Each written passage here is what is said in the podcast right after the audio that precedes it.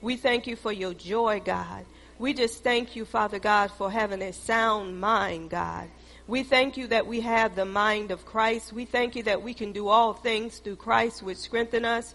We thank you that we're more than conquerors through Christ Jesus. We thank you that no weapon formed against us shall prosper on today and every tongue that rises up against us in judgment thou shalt condemn. We thank you that we're the head and not the tail. We're above and not beneath.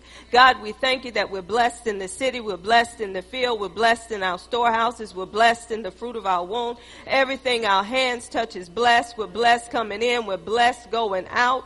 God the blessings of the lord makes us rich and adds no sorrow to it. God we just thank you for your many blessings. We thank you father god we thank you for giving us another opportunity to come before you on today, God, in fellowship. We thank you that we're coming to commune with you, God. We thank you, God, that we're coming to participate, God, with your word, God, and do what your word tell us to do, God. We thank you, God, that we are hearers of your word and not only hearers, but we're doers of your word on today, God. So, Father God, I thank you for preparing your people hearts. I thank you that your people hearts are already ready and receptive to receive the word of God on today. And we thank you, God, for our helper, our teacher, which is the Holy Spirit. And I thank you, God, that we all have been crucified with Christ. And it's no longer us who live, but it's Christ who lives in us. So we give you glory, we give you honor, we give you praise on today. In Jesus' name, amen, amen, amen. Open your Bibles to Psalms chapter 119, verse 89. I believe all of us, or the majority of us, is familiar with this verse of scripture. Psalms 119, verse 89. We thank God for his word. Amen. Hallelujah for the word of God, the word of life, which quicken us, which brings us life. Hallelujah. Thank you, Jesus. Hallelujah. The word of God now reads, Forever O Lord, thy word is settled in heaven. Forever, O Lord, thy word is settled in heaven. Now go with me to 1 Peter chapter 1 verse 24 through 25. I believe today your Bibles will be loosened up. They're not going to be stuck together. That Bible need to be so loose that when you open it up, the pages just go every which way. Sometimes we got to keep licking to get them unstuck. That tells you where you've been. Amen. But when that Bible starts just loosening up every time you turn it, you say, Thank you, Lord, I've been there. Amen. Done that. First Peter 1, 24 through 25 reads, For all flesh is as grass, and all the glory of men as the flower of grass. The grass withereth, and the flower thereof falleth away. But the word of the Lord endureth forever. And this is the word which by the gospel is preached unto you. You may be seated. I want to talk about God's word is his final authority. God's word is his final authority. I want to encourage each and every individual in here on today to know that if you're standing on the word of God, it's not going to change. You may change, your situation may change, but God's word don't change. This is why the psalmist said forever. That means no ending. It's everlasting. The word of God never ends. I want you to, to capture that. I want that to sink deep within your heart. The word of God never ends. There's no ending. It is everlasting. Heaven and earth is going to pass away, but the word of God is going to remain and it's going to stand. So my question today is, why are we not standing on the word? If the word is from everlasting, it's everlasting, there's no ending, and it says it's forever settled in heaven, that means it's firm. It cannot be moved. The word of God is firm. It cannot be moved. This is why the enemy does not want us to get into the word and for the word to get into us because he know the word is not going to change. Is from everlasting to everlasting. There's no ending to the word of God. And God is bringing this in the house today to let you know no matter what your body is going through, no matter what your finances is going through, if God said it, God has already done it.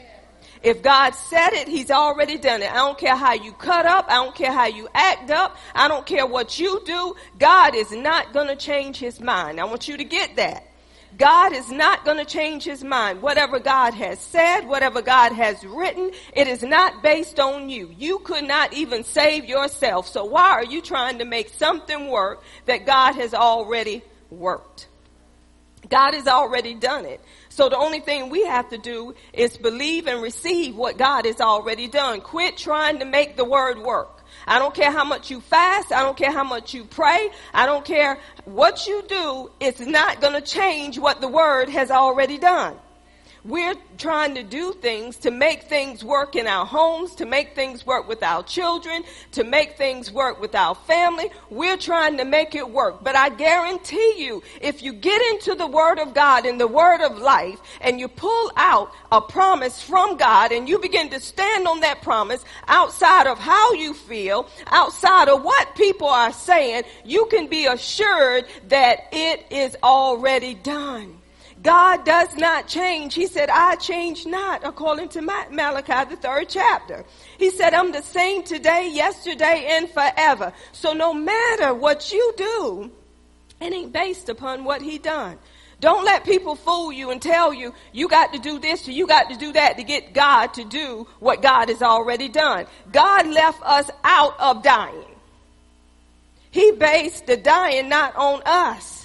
He had to base it on Jesus because he who knew no sin became sin for us so we can become the righteousness of God through him. So if people are telling you this is what you got to do to get something from God, that is false doctrine.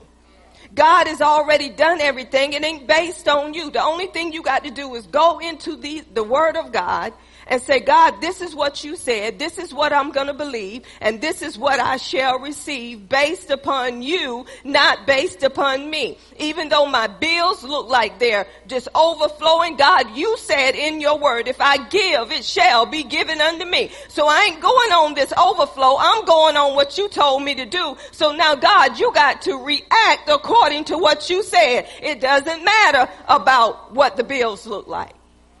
What matters is what you said, God. You said you have supplied all of my needs according to your riches and glory by Christ Jesus. I'm going on your spiritual laws, not on the natural law, because your spiritual law is what works.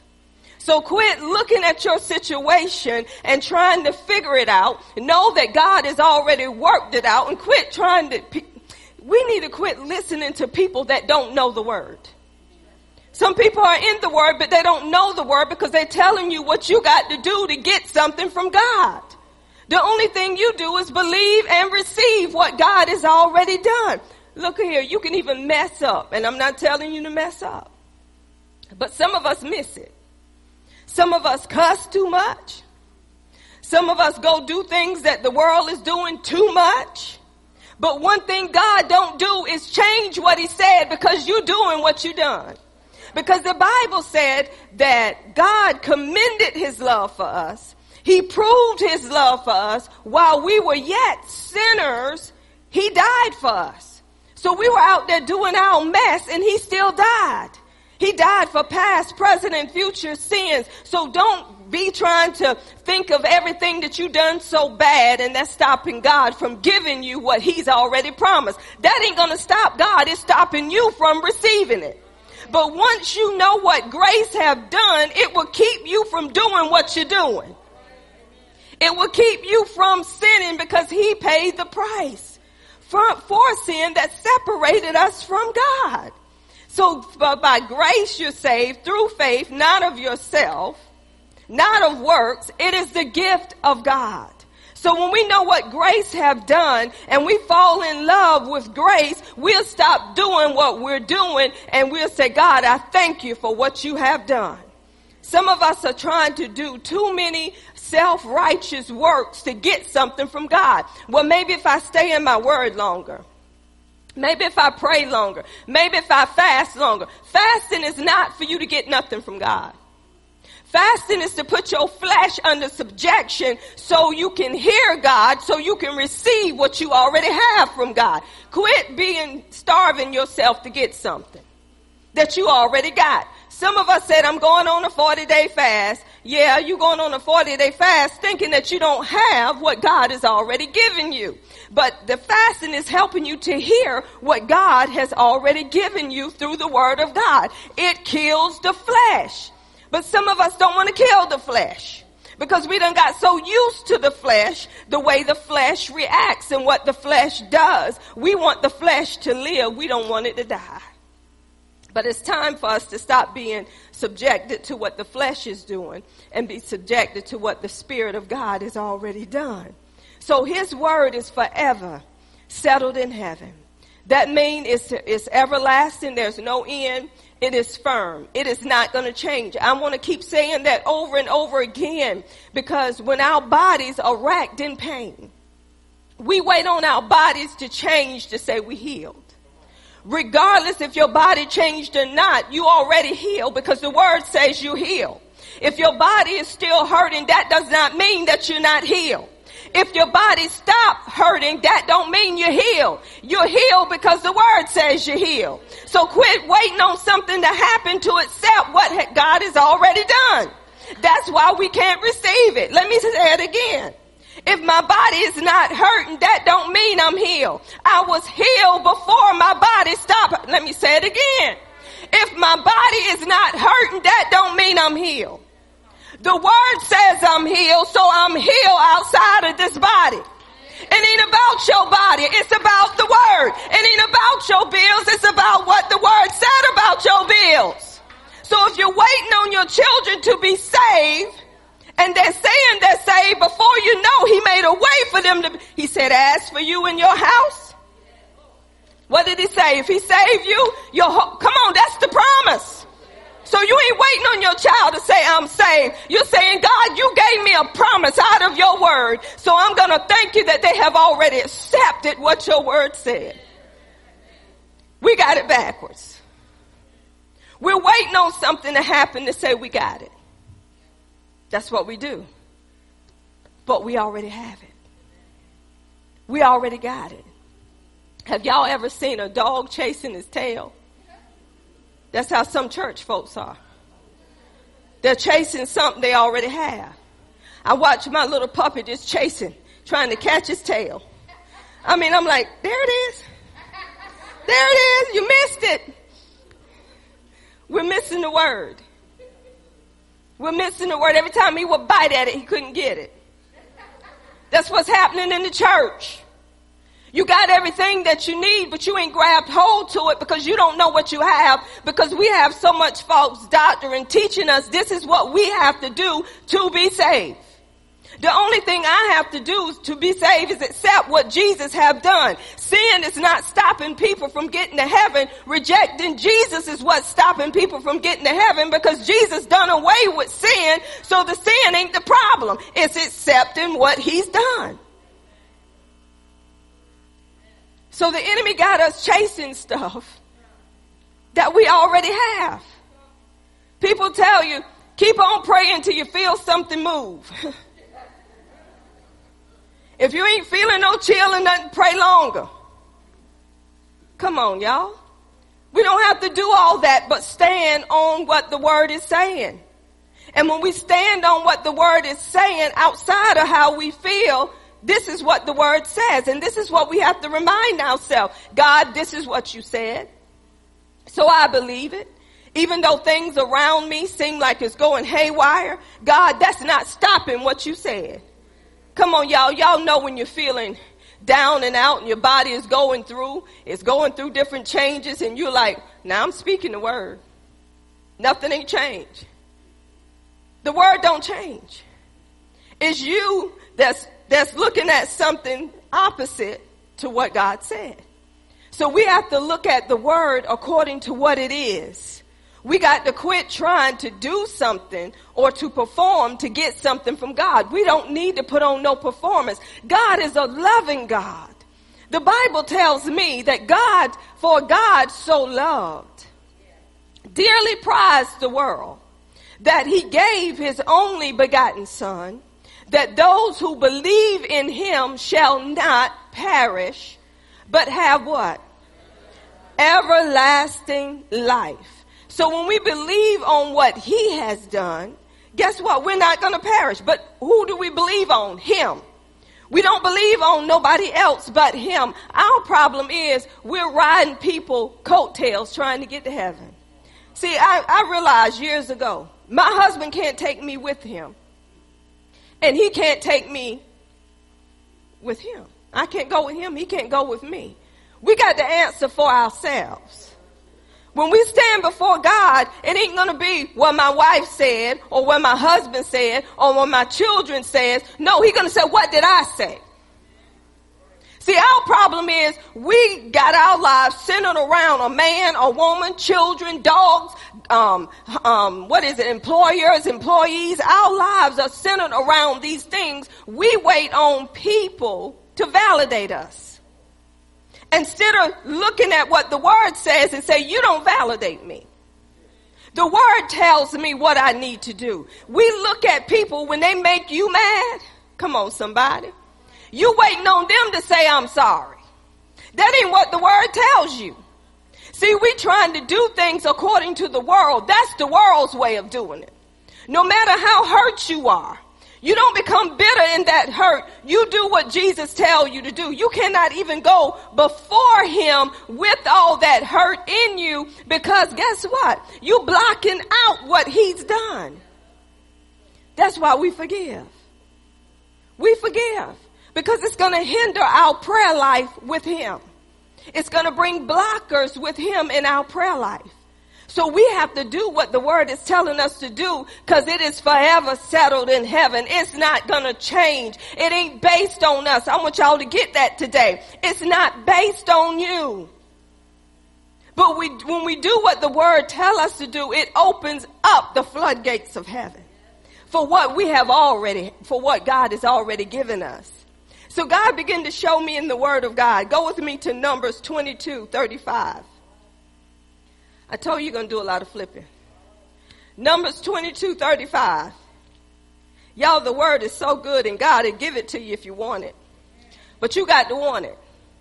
Some of us say we want the word, but that's not the first place we go to when we get in trouble. We go to everything else except the word of God. Y'all know about what was happening in Numbers 22 and 23 it says in verse 35 in Numbers 22, and the angel of the Lord said unto Balaam, Go with the men, but only the word that I shall speak unto thee, that thou shalt speak. So Balaam went with the prince, princes of Balak. So God told Balaam, You can go with them, but you can only speak what I tell you to speak. See, because God's word is true. God's word does not change. So God said, go, but only speak what I tell you to speak. Why? Because God's word is forever settled in heaven. It is what is written. So God said, I only want you to say what I say. This is why Jesus said, I only say what my father say. I only do what my father does because he know his word doesn't change. So this is what Balaam had to do. When we go to verse 38 and listen what Balaam said unto Balak. Lo, I am come unto thee. Have I now any power at all to say anything? The word that God putteth in my mouth, that shall I speak. So Balaam was saying, I'm only speaking what God say. I'm not going outside of God. See, this is what's happening in the church. You got people going outside of God to get what they want. Let me start with these lines that they're putting in church. They're putting 20, well, let's start out with a hundred dollar line hundred dollar line, then they bring the line on down. You got to do this to get healed. Don't, don't go there. Cause you need to say, why I got to do something when I already have that? Why I have to pay you for something that I already got? No, I'm not doing that. That's false doctrine. Well, if you sow a seed into this, you'll be blessed. I'm already blessed. I'll just give you money, but don't use that excuse to get me to give you money. That's error. People are using that to get money from people and people are taking that to say, this is what I have to do to get from God. So Balaam knew, he said, I don't have any power at all. I can only speak what God is telling me to speak. Go with me to Numbers 23, verse 11 through 12. I want you to listen at this again. Numbers 23, verse 11 through 12. And Balak said unto Balaam, What hast thou done unto me? I took thee to curse my enemies, and behold, thou hast blessed them altogether. And he answered and said, Must I not take heed to speak that which the Lord hath put in my mouth? Understand this. Let your light come on today. He could not do something opposite to what God has already done because it's written. I don't care how many people try to curse you. They can't curse what God has already blessed. Y'all quit falling for this mess. If God has already written that you're blessed, it ain't gonna be reversed to no curse. Let's read this again. And Balak said unto Balaam, What hast thou done unto me? I took thee to curse my enemies. Behold, thou hast blessed them altogether. He couldn't do nothing but bless them. Because God ain't changing what he's. So when people say, I'm putting a curse on you, that's a lie from the pits of hell. You cannot curse what God has already blessed. But we fall for that out of fear. Listen at Numbers 23 16. And the Lord met Balaam and put a word in his mouth and said, Go again to Balak and say thus. Now look how God was putting the word in his mouth. And then 23, 19 through 20, y'all know this one. God is not a man that he should lie, neither the son of man that he should repent. Have he said and shall he not do it? Or have he spoken it? Shall he not make it good?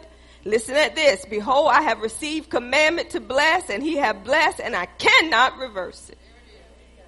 That's the word. So how many of us in this room have said, I'm up under a curse? You up under a curse because you choose to be up under a curse.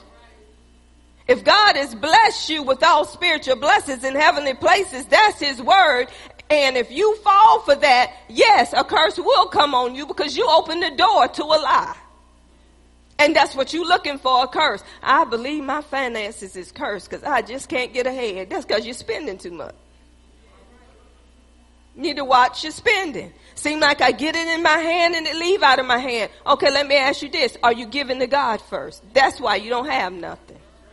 Cause you got to follow God's spiritual laws. If you giving first to um, Verizon, if you're giving first to the light company, if you're giving first to the house, if you're giving first to this and not giving God His first, then yes, you look like you got lack. Because you ain't putting God first. The Bible says, seek ye first the kingdom of God and His way of doing things, His righteousness, and then all of these things shall be added unto you. So if you ain't laying it down to God first, guess what? Seem like it's just leaking out of your hand. It's just like putting money in uh, a bucket and it what? It got holes in it? Because what we're doing, we're not giving God first. When you love God, you only love Him because you know He first loved you. You want to obey what He says. And when you obey what He says, guess what? The floodgates is opening. And your bills may still look jacked up, even though you pay in tithe. And I'm not saying this for you to give me nothing. Because you ain't giving it to me, you giving it to God. I'm giving you what the word of God says. You don't withhold on God. I remember personally for me, way back when, 20, 30 years ago, how many of y'all would pay on a credit card and you know when it would hit, and when it would hit, you get the money right back off the credit card. Anybody tried that trick? Don't act like you didn't that credit card will never get paid off because if you put a hundred up there, you know you can take some off before they get their money, right? Never pay them off. Y'all know y'all tried that trick. So I remember when I was trying to change some things around in our finances and trying to make things work. Have you ever tried to make things work and they still wasn't working? But you made them work. You still was eating. You still were getting stuff, but you still owe a big debt.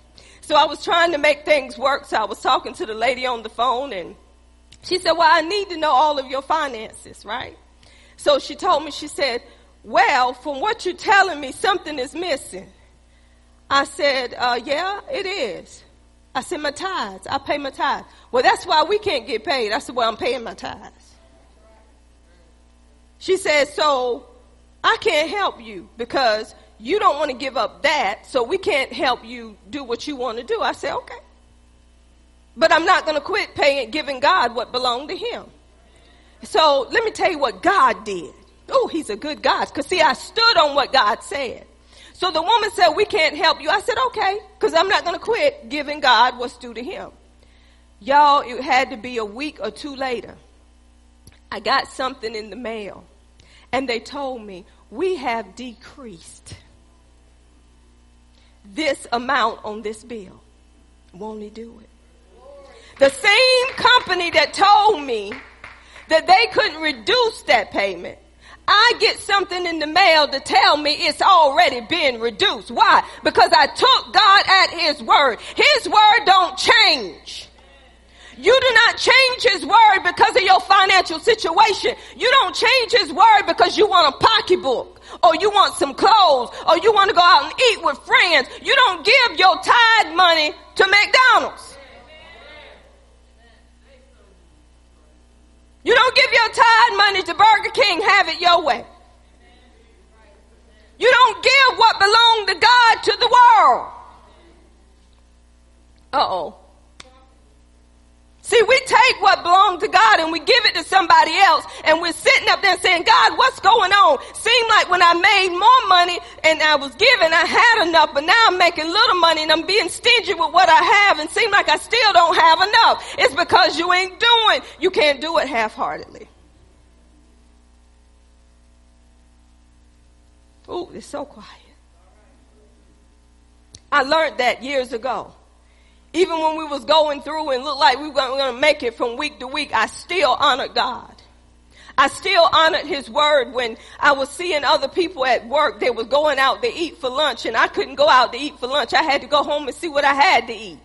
And I was so hurt and so disappointed, but I was trusting God and God was teaching me how to trust him outside of what was going on.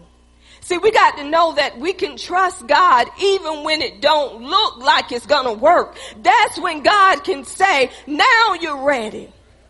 Because you're standing even when it don't look like you're gonna make it. Even when the bills look like they're getting higher and higher, you still trusting me. You still doing what I want you to do. You honoring me with your first fruits. When you honor God with your first fruits, the Bible say your barns are filled with plenty and your vats are what? Overflowing with what? New wine.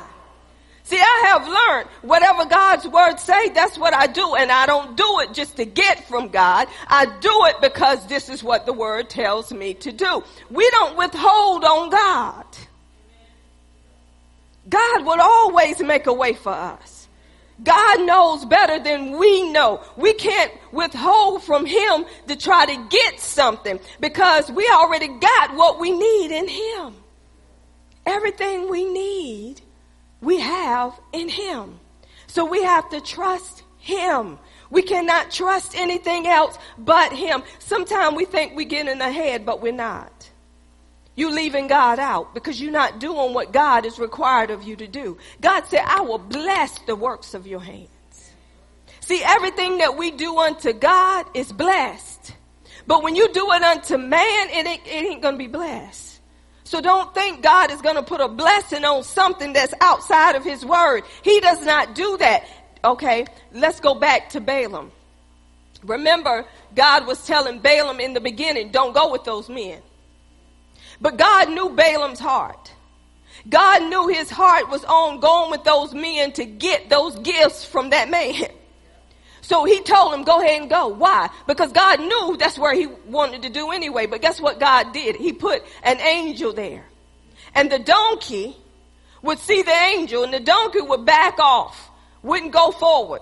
Balaam got mad at the donkey and began to, you know, beat the donkey and God allowed the donkey to talk. And he said, all these years, I have served you. And I believe he was saying, and your big behind rode on me and I had to carry you and you're gonna whoop me like this? What's wrong with you? I'm, I was saving your life. So God had to open Balaam's eyes See, Balaam's eyes was closed. You know why it was closed? Because his heart was on getting something outside. Mm, that was for somebody.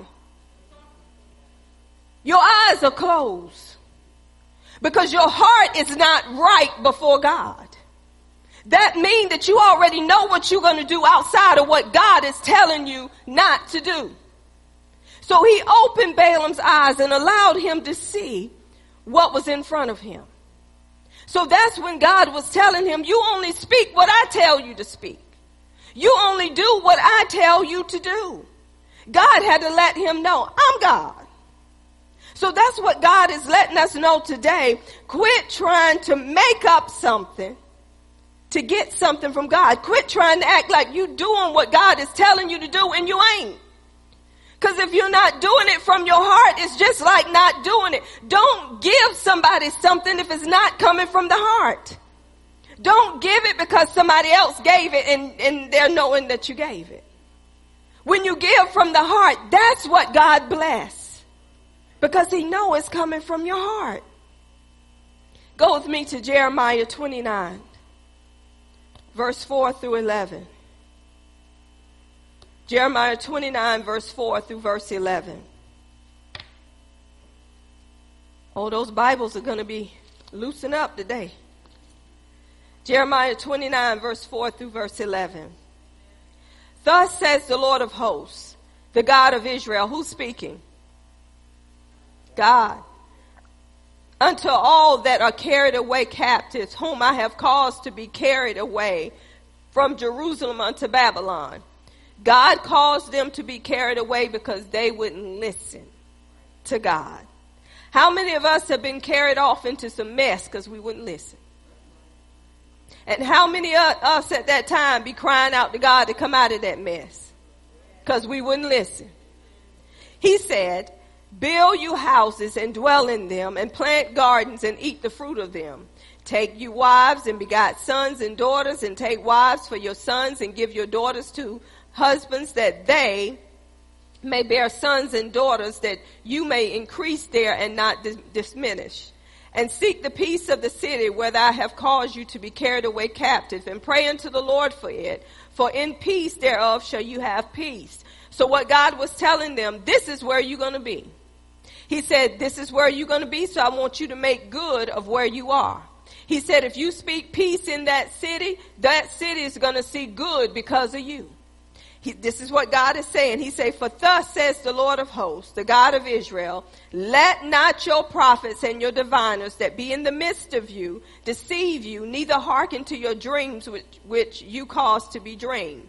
For they prophesied falsely in my name. I have not sent them, says the Lord. For thus says the Lord, that after seventy years be accomplished at Babylon, I will visit you and perform my good word towards you in causing you to return to this place. For I know the thoughts I think towards you, says the Lord, thoughts of peace, not of evil, to give you an expected end. This is what God was saying. You're going to be in Babylon for 70 some years until you're going to stay there to that time. Don't let nobody tell you that you're coming out of that place. What is God saying? I don't change my mind. God said his word is forever settled in heaven. God's word is his final authority. If God said it, it will not be altered. It will not be changed. So he's letting them know, get settled in for 70 years. Cause you're not coming out. I don't care what prophet come in and tell you any different. It is a lie. This is not what I said. See, our problem in the church is we don't want to go through nothing. We go through different things sometimes because we put ourselves in that situation. Because that's not what God told us to do. I'll give you an example. How many of us, I can be the first partaker, have went at a car and God didn't tell you to get the car? Come on, let's be honest. And when that monthly bill come for that car and the money ain't there. Cause, and then you're struggling trying to make the car payment. And then what we do, we try to lie on God to, in the beginning and say, look what God blessed me with, y'all. Look at my God. Won't he do it? And even put won't he do it on your car. They don't see the won't he do it no more and not even the car because they didn't came and repossessed it. Now won't he do it? We put different logos on our car to make people think God is doing this thing. And then you say, well, what happened to your car? Now you got to think of a lie. Well, you know, sometimes you have to give up things. The blessings of the Lord makes you rich and adds no. Then some of us try to keep the vehicle and then people look at you and say, you slimming down. That's because you didn't give up the vehicle. You had to give up something else, food. Or how many of us go get a vehicle and then we try to change things around to make it work with the vehicle? Well, we won't do this no more. We won't do that. But when God tell you to do something, y'all, let me give you an example when I was on my job, and I, I, I tell this because I believe somebody need to hear it again, and I got demoted off the job. So when I got demoted off the job, well, before I was on the job, my dream car was a Cadillac. So I could never get the Cadillac working on that job. I even put the Cadillac on the refrigerator and I would speak every day, but seemed like the Cadillac would never come.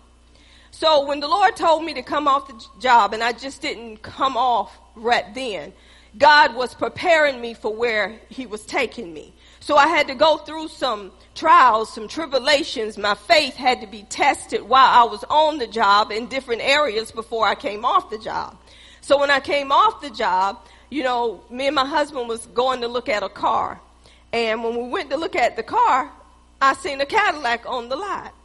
And I said, there go my Cadillac. Now check this out, y'all. I come off the job then. So I told my husband, I said, that car right there, I wanted to get that car right there. And my husband, you know, sometimes he look at me funny. But I knew this was God's doing and it was marvelous in his eyes. So anyway, y'all, I end up getting the Cadillac off the job instead of on the job. Won't he do it? That's it. That's a won't he do it? Because Jennifer, you know at that time, I wasn't getting the salary cut in half. Let me tell y'all something about my God. See, y'all trying to get these high paying jobs. I'm going to lay it down for you.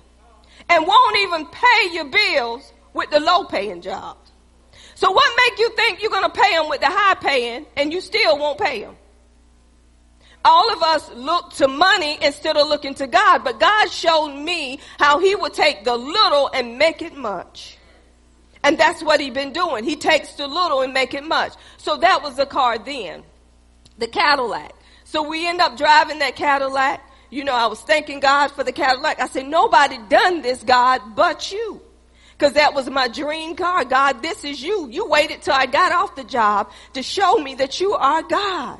That you're El Shaddai. That you're Jehovah Jireh. I don't have to look to money. I look to you and you'll make the way. So we drove that car how many years? Four or five years, right? So my husband um, saw this lot in Wilmington. He was going to look at BMWs, right? He said, ride with me. I said, I don't really want to go. He said, come on, let's just go down there. Now he was not getting a BMW. You know how you go on the lots and you're just looking at fast cars? So he was looking at the car. I said, I'm staying in the car. Ain't nothing on this lot can beat this Cadillac. I don't care what it is. So I sat in the car and I was just sitting there before God. You know how you just sit there and you're doing your thing. All of a sudden, what's that?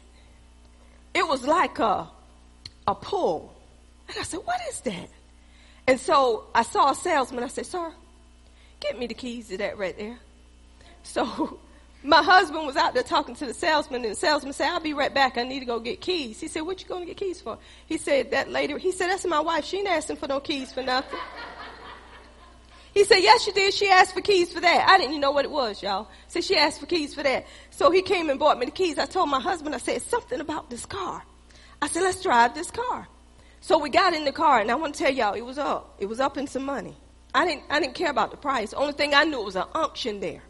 And so when we got in the car and we drove the car, I told my husband, I said, this is the car. He said, well, you told that man nothing on this lot can beat that Cadillac. I said, I know, but it's something about this car, and I we just have to be obedient about this car. Y'all, we got back up in there, and I told the man, I said, we want to get this car. So guess what? We end up with the car. But my husband said, wait a minute. He said, you see those tires that's on the car? Normally they don't do all this. He said, I want the Lexus rims on this car. Switch it out. They switched out all of that. We drove away in a Lexus. I said, God, look at you. Look at what you're doing. God done that. We didn't struggle with it. Still got it in my yard with over 200 and some thousand miles and it's still going except it needs a little bit of repair but it's still going. What am i saying? Whatever god has for you is for you. Look we didn't look at the money we had. We looked at what god was saying and guess what? It happened. And it's still in my yard that lexus. So what am i telling you? Whatever god say that's what you do. You don't go on your money. You don't sit up there and count your cost. The cost has already been counted through jesus God know your need. So if he know what your need is, evidently he know what's going to take place before you do. So that's why you got to get before him and say, God, you already know what I need before I need it. God is a God that already know before it happens. Amen. So we see these people, they were in Babylon. They wanted to come out, but God said, get settled there. Because I know the thoughts. I know the plans that I have towards you. So God already knew. He said, so trust me with these plans. You're not coming out. You put yourself in this situation. Now I want you to go through this situation. Some of us don't want to go through. We know what God told us not to do. Then we do it. Then we crying and snotting. Oh God, just sit right there. But God is going to take care of you while you're in that place. Amen. Let's look at Matthew 7. 24 through 27. Matthew 7, 24 through 27. This is what Jesus was saying. Therefore, whosoever hear these sayings of mine and do them, I will liken him unto a wise man which built his house upon a rock. And the rain descended and the floods came and the winds blew and beat upon that house and it fell not for it was founded upon a rock. And he said, let me stop there. Look at what he's saying. Whosoever hear these sayings of mine and does them. You got to hear and do. Just like you hearing the word of God today, now you got to go out and do what you heard. He said, and do them, I will liken him as a wise man which built his house upon a rock.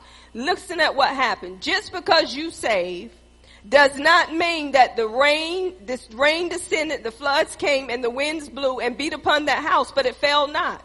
You're going to have storms in your life. You're going to have things that hit you. When I was talking about in the beginning of this sermon, you're going to have things coming at you, but guess what? You don't supposed to fall. They're going to beat upon you. But you don't supposed to fall. Why? Because you founded upon the word. Jesus is the word. He is the rock. He is the true foundation. So if you standing upon the word of God, you're not gonna fall. You're not gonna fail. No matter what comes to shake you, you're not gonna fail. Why? Because you standing upon the word of God. This is what the enemy does. He comes to shake us. He comes to bring persecution. He comes to bring tribulations. He comes to bring trouble. But if we're standing on the word of God, guess what? We'll be shaken, but we can't move. We will be shaken, but we can't move. So don't think just because you save, things are not going to happen in your life. But you don't supposed to fall when things happen in your life. And even though you fall, you're supposed to get up. And then it said, and everyone that hear these sayings of mine, listen here, both of them heard them, and doeth them not, shall be likened unto a foolish man which builds his house upon the sand. And the rain descended and the floods came and the winds blew and beat upon the house and it fell and great was the fall of it. How many Christians do you see falling? Because they're hearing, but they're not doing. When you see people and you giving them the word and they're not doing what the word said, they already sunk. You don't have to wait on them to fall. They already fell. And even though they think they're living, they're not living. When God send you a word and tell you don't do that, this is not the time for you to do that. Everything may look good. Your bills may look like they're caught up. It may look like every life is good. You ain't having no troubles. You ain't having no problems. You can say, I can handle that. I can do that. And somebody say, no, it's not the time. Don't do it. But this is what people say. Oh, they're just jealous. They don't want me to do it because they can't do it. See, that's the enemy. See how quick the enemy come in there to twist? What God sent them to tell you, that's not the time. It's not the time for you to take out that loan. It's not the time for you to do this or do that. God said, wait on him. Well, I don't understand why I have to wait. The money is there. God said, wait on him. So he said, and when you hear these sayings and do them not, you are building your house upon a sand and it's going to sink. It's going to fall. It's already sunk. Why? Because he said, be a hearer and a doer. He said, you can't hear it and not do it and think you're going to get something from me. It don't work like that. Some of us, when we go after things, we feel a peace, but ain't the peace of God. See, what God does is He have you to go after things that look impossible.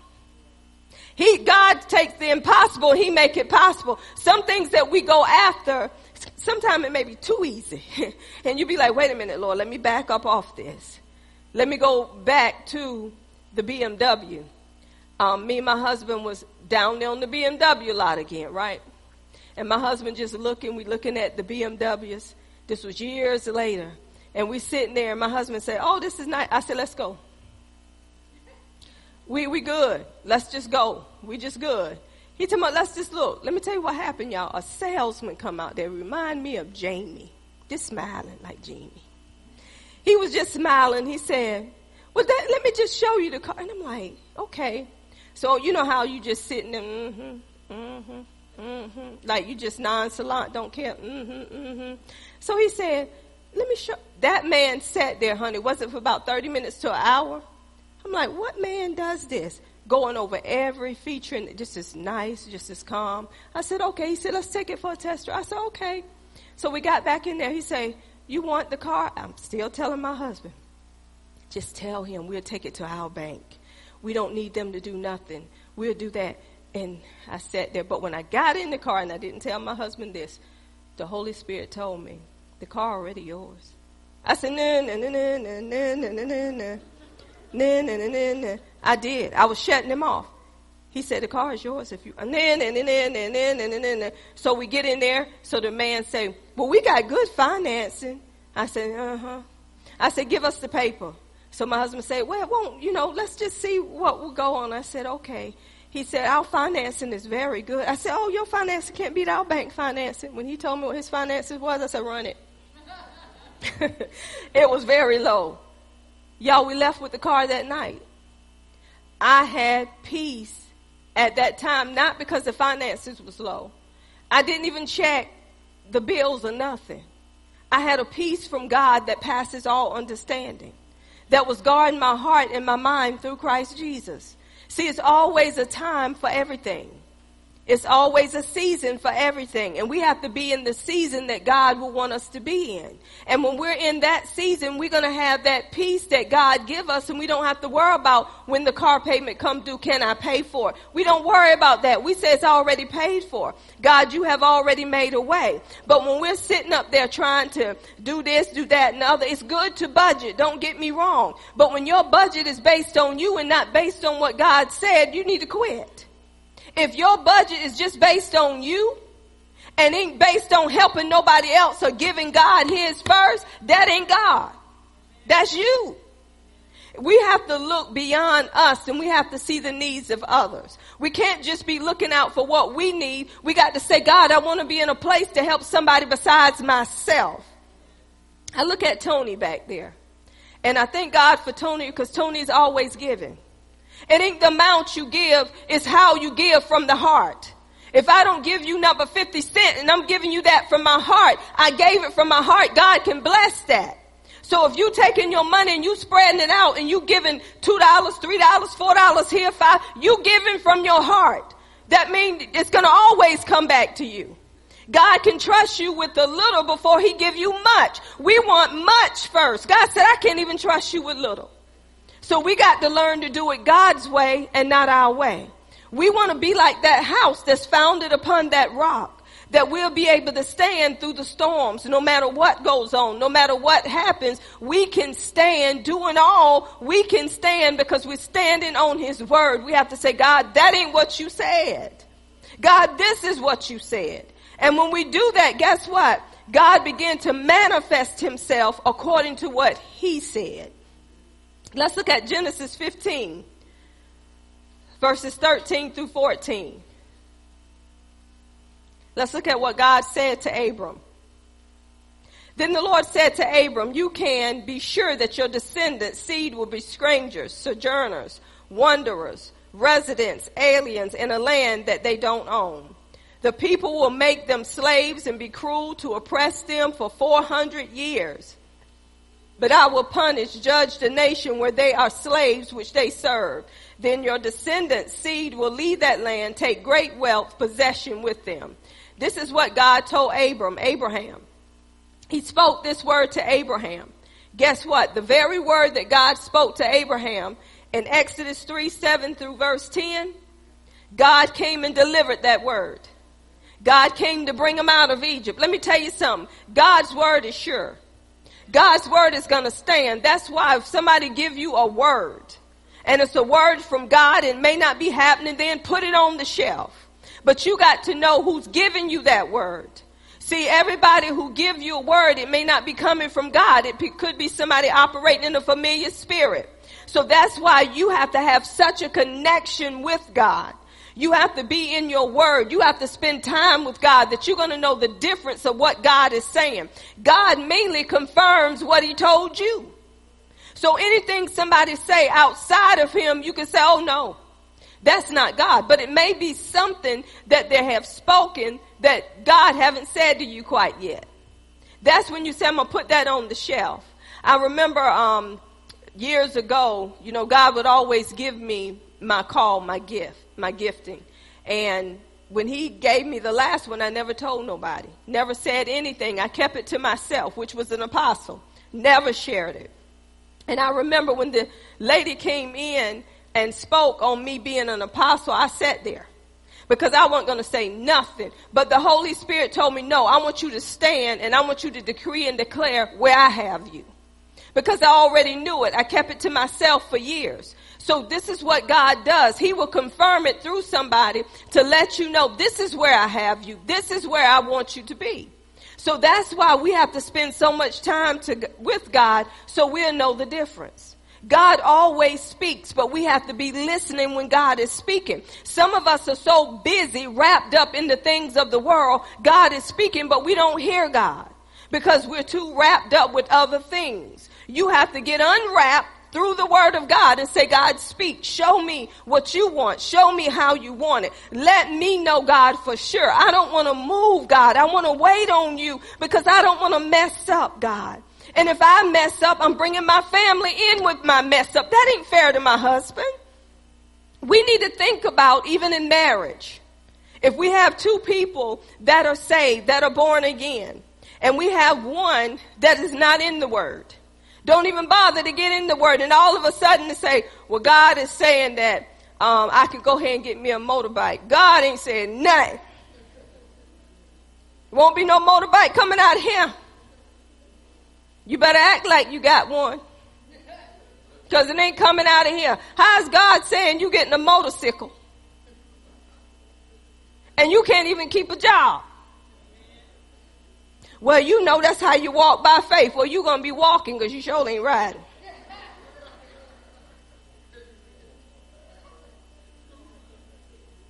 See? That's why you have to always Get in your word. And, and then some women will say, well, baby, go ahead. Just, we got the money in the bank. You ain't getting nothing out of him. Mm-mm, we ain't in agreement. And until we get in agreement, don't you withdraw nothing. Holy Spirit, lock the account. Thank you, God. Signed, sealed, and delivered. Y'all, the Holy Spirit will let you know. Some of y'all do things outside of the Word of God and say, I suppose obey, the Bible tells me to obey my husband as unto the Lord. No, he ain't gonna have no motorcycle, bicycle, no sickle.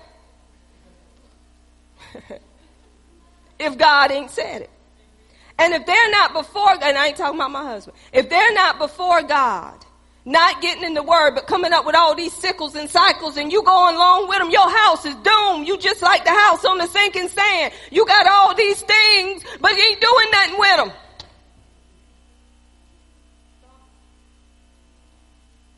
Hmm?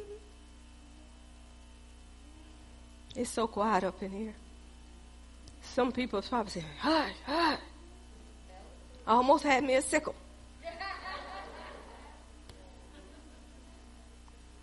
We got to understand that whatever God says, that's what God is going to do. God is not going to go outside of His Word, y'all, because His Word does not change. So we have to go on God's Word, not go on how we feel. It's not about our feelings. Come on, some of us get joy when we can get some toys. But then after a while, it plays out and we want something else. Come on. Come on, some of us get joy when we get a new laptop, when we get a new iPad, when we get a new phone. After a while, we're giving the phone to anybody, they're dropping it, throwing it all over the place. Ain't no more joy in it. But when we got it, it was much joy. Oh, oh, oh. Give it a week. Give it three days. How about a new car? You drive that car all the time because it's new. Then after you get used to it, ain't thinking about no car. See, that's what worldly possessions are. But it's one thing that you have that cannot be taken away from you, which is the word. You can always count on the word. It's not going to change because your feelings change. The word is not going to change. Come on, Abraham messed up with Hagar, but it didn't change God's mind because he already told him what was going to be. Come on, he slept with Hagar. What you call that? Adultery? Slept with her, had him a good time. Sarah went along with it. That was the culture. Then look what had to happen. God still gave him Isaac. Because God's word don't change. So God don't look at you He's looking to his word because he's not man that he should lie, neither the son of man that he shall repent. He's not going to change his mind. God does not change. So you should be getting some joy right now, bubbling up from the fruit of the spirit because you know, and even though I'm feeling this way, God is still going to do what he said. Even though it looked like I don't have a man or woman in my life, God promised me a mate so I can give him some glory. When we know what God has promised us, we can rejoice even in the midst and say, God, I th-. that's where the praise come in at. That's where the thanksgiving come in at because we know what God has said. Y'all, it's so good because my daughter made it through college or made it through because when God gave me something concerning her, I would get up every morning rejoicing. God, I thank you that she's in nursing school. God, I thank you. She owe no man nothing. And I was thanking him based on what he told me. Now God, this is what you told me. Now God, I thank you for showing even Ariel what you told me. Let her see God that you're still God. And the thing was, my daughter was looking at mama. They had 400 nurses to get in. She said it is only 100 left. And she said it's a lot of people that have applied for nursing school. I said, I don't care. God said you already in there. Now I want you to start thanking God that you in nursing school. But mama, but mama, nothing but God. I said, thank God with me that you in nursing school. She applied for nursing school. She got the letter. She called me. She said, Mom, I'm scared to open. I said, you already in. What's the problem? I told you you were already in nursing school, girl. Okay, Mom, I'm opening it up. Mama, yeah, you in there. Then she needed to move off campus. She needed an apartment. She was asking for an apartment. Mom, I need to get me an apartment because living with some of these people, baby, ain't time for no apartment. God, and said nothing about no apartment. So when she got ready to graduate, I told her, I said, Ariel, go look for an apartment. We're going to look for an apartment. Y'all, there was no money to be found for no apartment. So guess what? We, she found the apartment. I said, okay, we're going to handle that. The apartment that she had found, they had taken $200 off the rent for the whole year. So it made the apartment even lower. So I said, Ariel, God's got this. This is the apartment. She moved in that apartment. Y'all, God is just so good. God will do what he need to do when he need to do it, but he needs somebody to move on his behalf to let people know that he is God and not man. Oh my goodness. He needs somebody to represent him on earth to let them know it's outside of what you want to do. It's gonna be what my God said he's gonna do. And when God opened the floodgates, they'll say there is a God. How people gonna know that there is a God if you don't move when it don't look like it's gonna work? We wait for it to work before we can say hallelujah. You got to say hallelujah because faith is the substance of things hoped for and the evidence of things not yet seen. So if you need a vehicle, you need to be thanking God that I already have the vehicle. Then when you walk on the lot, you say, that's mine. You tell them what you're going to pay for the vehicle. Because God will tell you what you need to pay for the vehicle. If you want to get in a house, y'all, when we was looking for houses, God told us to go look for houses. And I wasn't even interested in looking for a house because I had everything in every corner I could find because I just got content and settled. But when God told us to go look, I would go to people's houses. I said, hey, how you doing? I said, um, I'm looking at different houses and your house is kind of nice. Can I come in there and look? I'm being obedient to God. She said, yeah, look. I looked in that house. I said, okay. But God was showing me how to be obedient to Him outside of the money, outside how I felt. Matter of fact, y'all, when I was looking for houses, I didn't know the credit score. Didn't know how much money it was going to take. I just had a word from God. And the funny part was when we started looking for a house, y'all, God had to get our bills in order. See, this is the problem. Let me tell you something about uh, people. See, when people see you move ahead, it's just like crabs in a bucket. That crab coming up to get out the bucket. Then a crab will come pulling back in the bucket because they don't want to let them out before they get out. So this is what was happening. When God was showing me how to do the finances, showing me how to do, showing me how to pay, then God said, now I want you to go look at a house. Because he told me how to do things. I never forget my brother know I like cars because before I met my husband, I already had about 13 cars on my own. And the only reason why I was getting them because I love the buttons in them. Once I got tired of that car, didn't have enough buttons, I had to go find another one that had, and never used the buttons. So anyway, so my brother was saying, girl, you ain't gonna get no how. You gonna go get another car. Watch what I tell you. I said, watch me. He was watching and watching, waiting for a new car because they always saw me getting a new car. I kept that Lexus because God told me to keep that Lexus. We didn't move, me and my husband. We had a plan. But this is the funny part. I got to share this about my husband. He's so funny. I remember before we was going to get a house or before all these cars had started, y'all, we had moved out of a rental house and we had gotten our first home. And my husband had gotten this Camaro, which he was told not to get it. He sold his escort, which God blessed him with, and got this tow up Camaro because he wanted the Camaro. Told this man, don't get that Camaro. Oh man, that's okay. Go ahead. So I had the newer car. He had the Camaro, right? I was on the phone, y'all. I love to talk about Jesus, and he will always get me. He said, Manna, you always on that phone. What if I need you? If you need me, the Lord is going to tell me and I'm going to answer this phone. That day I was too happy in the Lord, talking about the Lord, and somebody had to bring him home. He was fussing. He said, I'm calling you. I'm broke down. And um, I'm broke down. I said, okay. He said, and my parts just falling from under the car. so I told him, I said, okay. I said, this is what I want you to do. Go back with the other car and pick up every part and tell the Lord thank you. He said, What? I said, Pick up every part that fell off the car and tell the Lord thank you. You did it too, didn't you? He picked it up, told the Lord thank you.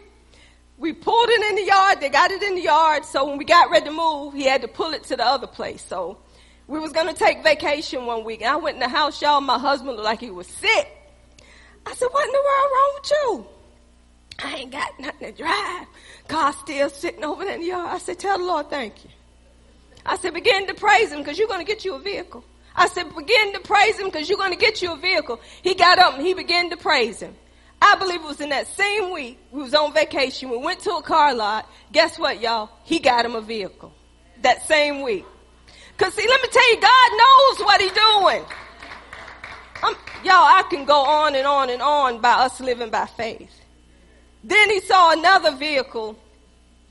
Um, I think it was your Durango, white Durango. No, it was a Cadillac. Cadillac was way down the road. My husband always looked at the Cadillac and he would say, I like that Cadillac. I said, get out the car. Go walk around it. God speaking in tongues. He like this. I said, walk around it. Just speak in tongues. Give God glory for that Cadillac. Every time we go to Wilmington, he walk around it. We speak over that Cadillac, right? So one day we was to go get the Cadillac. Escalade. So we was to go Cadillac Escalade. So anyway, y'all, this is funny. When we was going to go get financing for it, saying, okay, we can get, no, no, no. He was going to get a truck before that. He was going to settle for a truck. Let me tell you how good my God is. So I called the, the lady that was going to finance it. Guess what this lady told me? She said, ma'am, she said, uh, this is not the vehicle. I'm like, what? She, it was, it, she said, I can put this through. She said, well, maybe God is telling you to wait. Who does that? Huh? Six months, right? We set it sat there for six months. That Cadillac Escalade. She said, maybe that's not the one God wants you to have. I said, okay, cancel that. Guess what? Went back, the Cadillac still sitting there. My husband said, I want that Cadillac. We rolled off the lot with the Cadillac and it went through. God knows. Let me sing this song. Are you listening? Are you listening?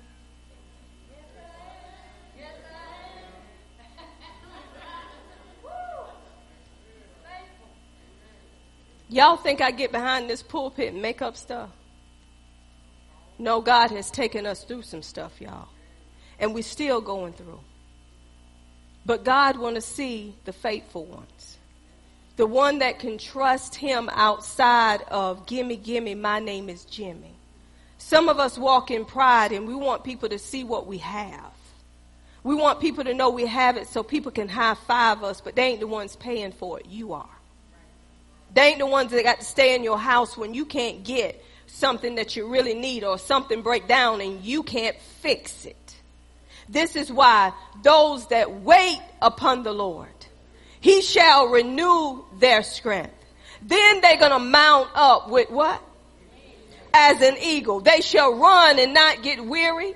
They shall walk and not faint. Why? Because they waited. He said, wait Again, I say wait and be of a good courage. Why are you waiting? Why? Because I can stand on his word because his word is true. God is not going to lie to me. So whatever God said is what God has to do, but we have to wait.